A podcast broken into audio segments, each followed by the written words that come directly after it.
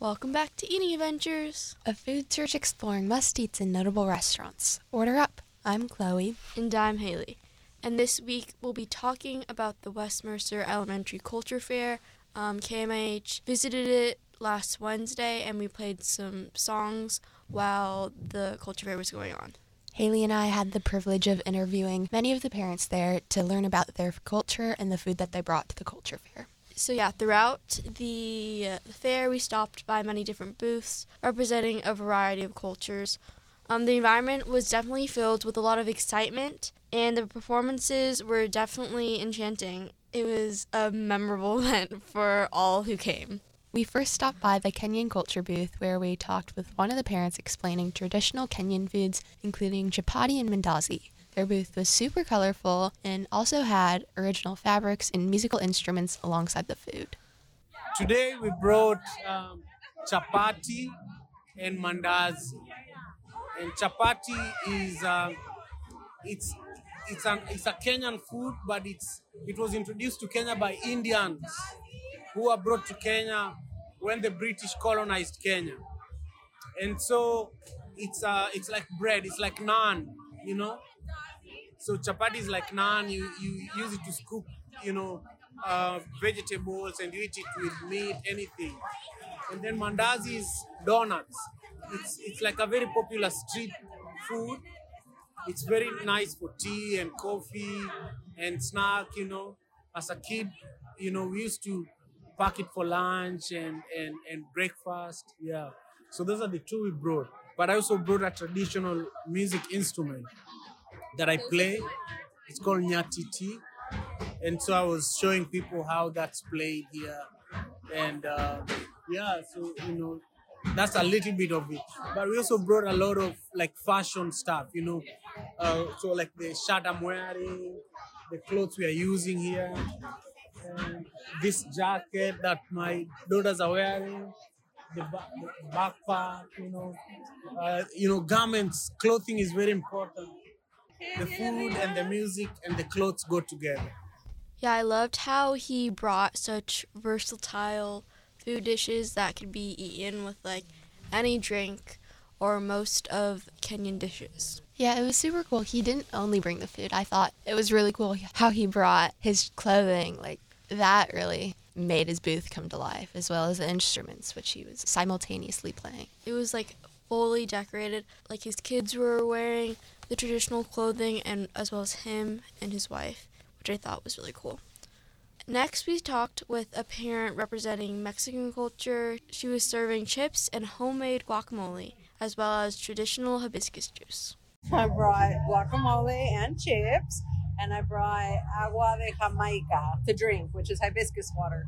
Do you want to talk a little bit about how you prepared those dishes and what that food means to you and your culture? Sure. Uh, hibiscus water is very, we, in Mexico, we like to drink agua frescas a lot. They'll do any type of fresh water. Um, yeah, rice water, oatmeal water, any type of thing. But hibiscus water is just like you get the dry flower, you have to boil it, and then you get like the juice, the concentrate that comes out. You, um, dr- you, you drain it, and then you just add enough water and sugar, and it tastes really good. And then the guacamole is very, yeah, the typical avocado, cilantro, onion. I don't use tomato in my guacamole, but it would typically have tomatoes. Um, I do a little bit of garlic salt, lime, lots of lime, so it doesn't go brown. And um, that's it, yeah. I had some earlier, and I really liked the lime. I thought it was really fresh, and it kind of added Yeah, up. Really yeah, I like it. Yeah, I think Mexican. We I, as a Mexican, we really like lime. We use it for a lot of different things. But yeah, guac definitely it helps so it doesn't go brown. The avocado. So yeah, I thought it was so cool how she brought hibiscus juice because I've never heard of that before. Because you hear of like rose water or like orange juice, apple juice, but I've never heard about hibiscus juice. I think it's really good. Um, You know, it's I, really I want fresh. to try it. Yeah, and then the color just makes it really pretty as well. Is it purple? It's like a pinkish purple. OMG, I need to try it. I love purple. So yeah, that is on our next to-do list. And a table over from the Mexican culture booth, we stopped by the booth of Chinese culture, stretching multiple tables Um, it was really cool because they had fun activities sharing their traditional festivals and customs, along with sweet treats and refreshing herbal teas. Okay, we host two tables for China uh, culture. One table for food, Chinese traditional food, and another table is some Chinese traditional items like traditional festivals to introduce about them, and a small game. And we also have lucky bag, and we put two lucky coins inside. uh, when in Chinese New Year, we always give our keys the lucky bag is like make them healthy, happiness, wish like that. And uh, here are Chinese traditional foods. Uh, this is mooncake, mooncake made of uh, green bean, and this is tea, flower tea, and this is pu'er. It's just Chinese and pu'er. Tastes tastes like black tea. I thought that it was super interesting how she mentioned the lucky back because it's very similar to many different like Asian customs for Lunar New Year because my family we've also do like the red envelope. Have you ever had mooncakes before, Chloe? I have. A lot of people like to fill them with different things. Like, I think she filled them with green beans, and then the other one might have been like red bean or something. But usually that's eaten on Lunar New Year. Yeah, I've had one where it was like an egg yolk inside of it. Sometimes they can be either like sweet or salty.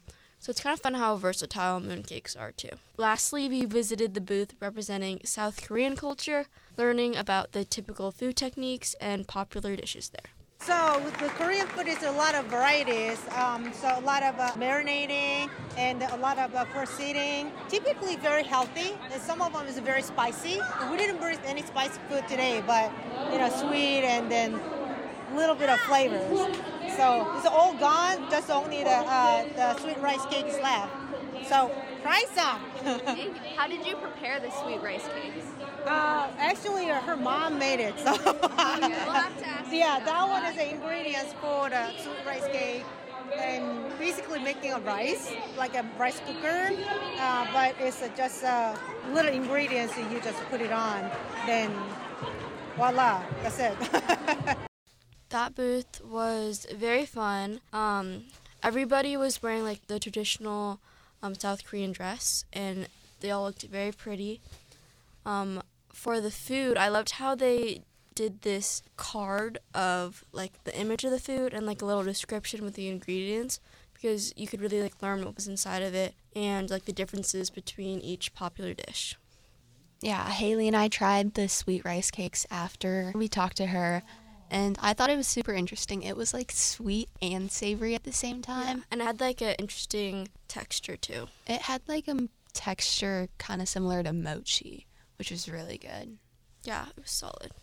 At that booth, we also played a game seen in Squid Games where it's like three paper squares. And then you just like flip it when you throw it down. Right? Yeah. So there's one on the floor, and then we would throw one of the squares at the one on the floor and try and flip it over. Which was a fun activity, especially for like all the kids there. They all had a very fun time. Okay, well, I think that wraps up our recap of the West Mercer Culture Fair. We had such a fun time learning about all the different cultures, and also we would like to shout out Grace for being such an incredible MC. She did a great job. And all of the parent volunteers and teachers that helped coordinate this event.